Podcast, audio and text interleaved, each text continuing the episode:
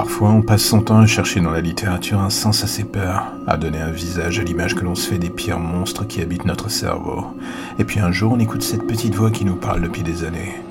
Au début, elle était lointaine, distante, et avait presque de quoi faire croire à une hallucination auditive, et avec le temps qui passe et les années au compteur, elle est devenue de plus en plus envahissante. Et un beau matin, vous regardant dans la glace, vous entendez, voyez un inconnu, il a pris le contrôle, il ou elle d'ailleurs. La dépression, l'angoisse et tout ce qui traîne dans son sillage sont devenus en quelque sorte votre nouveau visage. Vous n'avez pas fait attention aux signes qui s'accumulaient, et d'un coup, il était trop tard. Pourquoi? Pour sauver ce qu'il était encore. Vous avez laissé la chose qui dormait au fond de vous prendre le contrôle. Et avec elle, c'est l'ensemble de vos facultés d'adaptation sociale qui ont littéralement foutu le camp. Et vous avez laissé faire en vous disant oh, c'est pas grave, je verrai demain. C'est un peu comme une maladie que l'on refuse de prendre au sérieux. On sait que les signes sont présents, que la santé fout le camp et que l'on devrait sortir les doigts du cul pour agir. Mais l'on ne fait rien. Pourquoi? Bonne question d'ailleurs. Peut-être parce que l'on se dit qu'en laissant l'autre prendre le contrôle, il nous protégera, une sorte de parfait au reste de la vie, à tous ces trucs qui nous pourrissent l'esprit. On laisse gérer les situations de crise là où l'on faisait en sorte de les traiter comme un lâche. Il ou elle utilise du napalm. On respire l'odeur de la destruction et l'on regarde la politique de la terre brûlée devenir une véritable réalité sous nos yeux. C'est un peu comme un mauvais roman en fait. Les craintes d'hier sont des réalités d'aujourd'hui et l'on fait avec.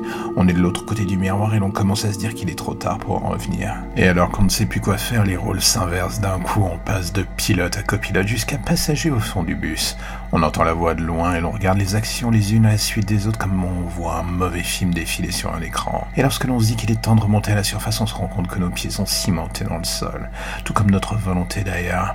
Le travail de sable qui durait depuis des lustres en sous-main nous éclate à la gueule. On a laissé la dépression, nos idées noires, tout le reste prendre le contrôle. On a ouvert la porte à l'autre et il a bu la dernière bière, chié sans tirer la chasse et baiser votre femme avant de partir. Inutile de vous plaindre ou de hurler, personne ne viendra vous aider, personne ne vous entendra. Il n'y a plus que vous et lui. Vous partagez son corps et son esprit et il fait en sorte que vous ne bougez plus, que vous restiez dans votre place de merde, comme spectateur. Les jours passent, les semaines, vous vous résignez et finissez par accepter la situation. Il y a presque un petit côté confortable dans la lâcheté qui entoure votre capitulation.